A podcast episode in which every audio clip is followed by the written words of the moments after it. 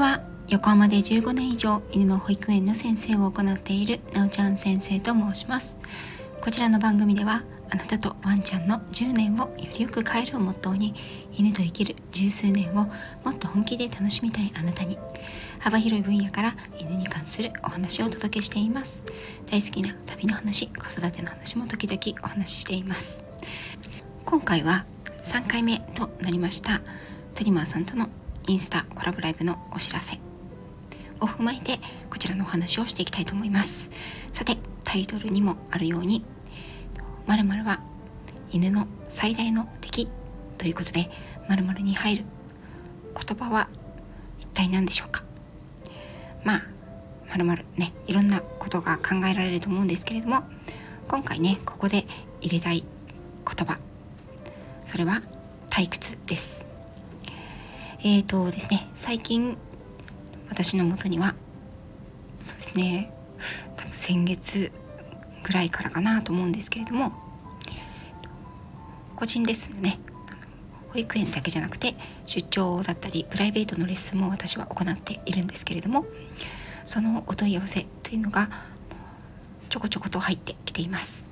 これはですね保育園犬の保育園というのは人間の保育園と同じようにワンちゃんたちに保育園の場所に集まってもらって一日を通して遊んだり、まあ、お勉強をしたりそんな感じで過ごして夕方に帰るというものなんですけれどもそれ以外でも私は出張トレーニング、まあ、飼い主さんのお宅に伺って飼い主さんと私とワンちゃんでレッスンをしたりあとは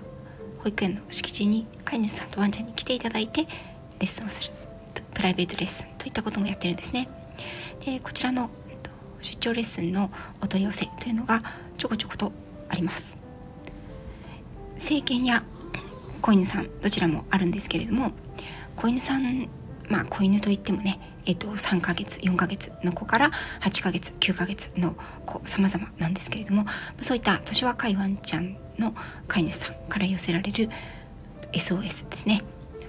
来てほしいというお声の中で多くはやはり噛みつかれるということがあります。もう手が傷だらけで触るのが怖いですとか足を動かすと足を必ず噛まれるので痛くてスリッパが脱げませんとかね。その辺に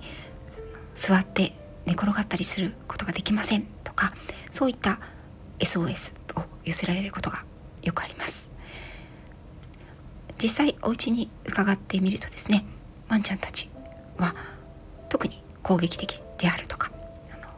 怒っているとかねそういったことはないんですよね。こういった場合にですね飼い主様から寄せられる声としては私は何にもしていないのにただ例えば物をね取りに行こうとして動いたりとかあのお手洗いに行ってまた部屋にリビングにね帰ってきたりそれだけで飛びついてきて噛まれるんです。もう理由が全然分かりませんというふうにあのおっしゃられるケースっていうのは少なくありません。ただですねあの理由はあるんですよ、はい、何もしていないというふうにおっしゃるんですけれどもよく考えてみましょう。飼い主さんが動いてますよね。ワンちゃんがソファーの上にいるとか自分のベッドの上にいるとかそういったところを横切る。この動きに対してワンちゃんは反応して飛びかかって噛みつく。そういうパターンがあるわけですね。これは例えて言えば目の前で猫じゃらしを振られている。猫ちゃんが狙いを定めて猫じゃらしに飛びかかる。というような感じとでも言いましょうか。まあ実際ワンちゃんなので猫ちゃんではないんですけれどもそういったケースはあります。この場合に多くこの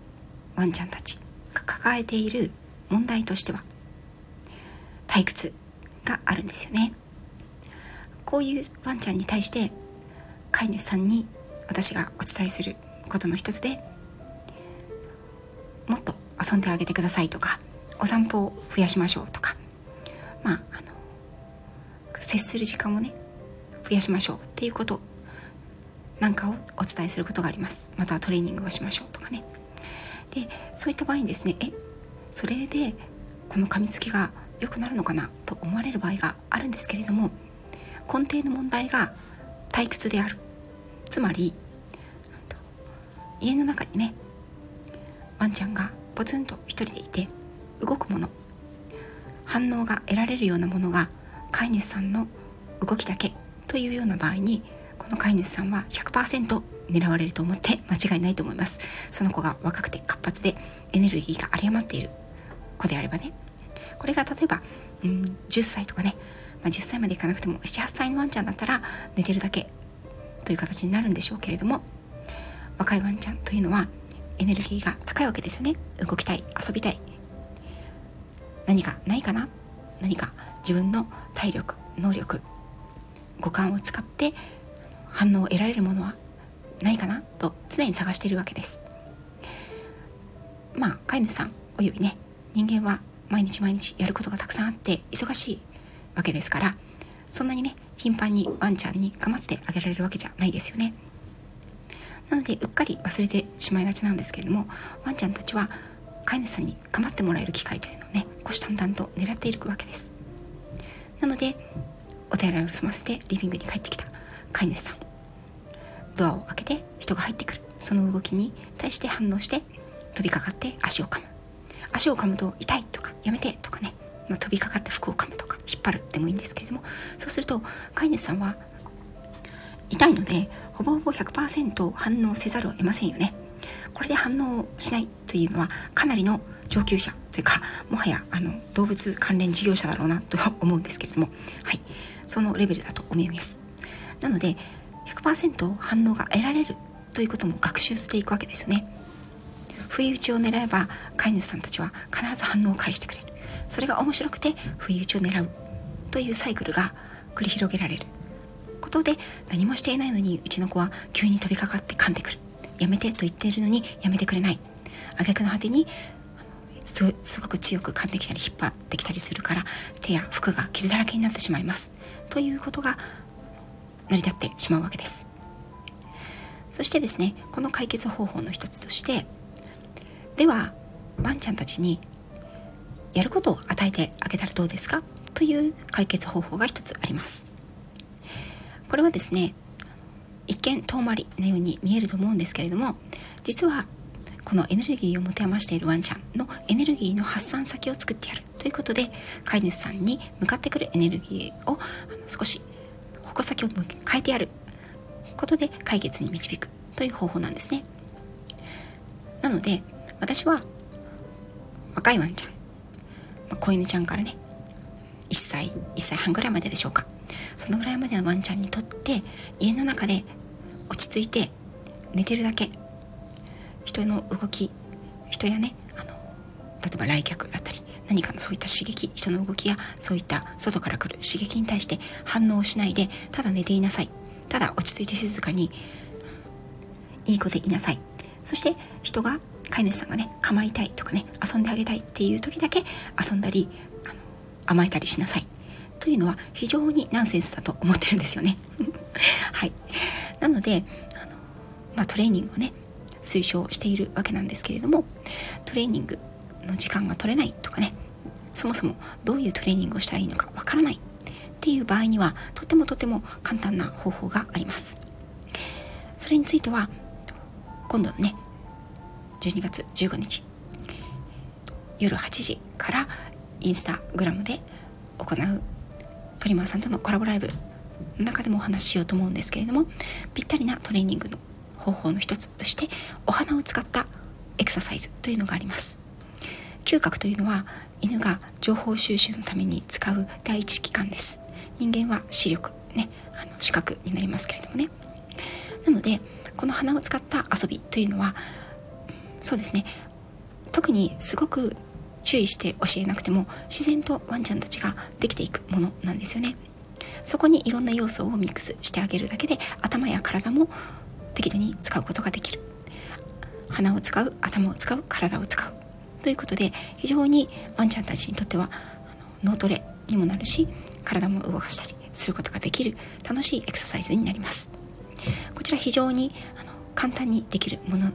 たくさんありますので今度金曜日ね夜当日は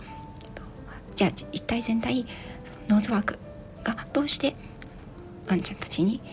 よく作用するのかですとか具体的なやり方そしてそれをやるための過程の中で簡単に用意できるトレーニンググッズなんかをご紹介していこうと思っています。ノーズワークねあの本格的にやろうと思うと,、えーとまあ、 top of the nose work といえばおそらく麻薬探知犬とか災害救助犬とかそういった作業犬までトレーニングは積むことができると思いますけれどもそこまで行こうと思わなくてもお鼻を使って例えば大好きな、うん、フードおやつの匂いを探させるとかちょっと応用編で異なる匂いのものを探させるとかそういったレベルをいろいろと組み替えて楽しむことができるツールです。これは子犬ちゃんから成犬そしてシニアになるまでずっと手を変え品を変え遊ぶことができるんですよね。そして非常に便利というか飼い主さんにとって都合のいいというのもなんですけれども飼い主さんにとってやりやすいことの一つとしては飼い主さんがずっとその場に横について教えたりあの見守っていなくてもいい。そんなノーズワークもあります。これであれば飼い主さんがねどうしてもちょっとあの今だけは洗濯物を畳みたいのよとかねあの雑巾がけをしたいのよっていう時にでも犬に邪魔されたくないとかねそういった時にワンちゃんにはノーズワークを楽しんでもらっていてその間に自分の用事を済ませるとか。そういった風に使うことができますのでもちろんあの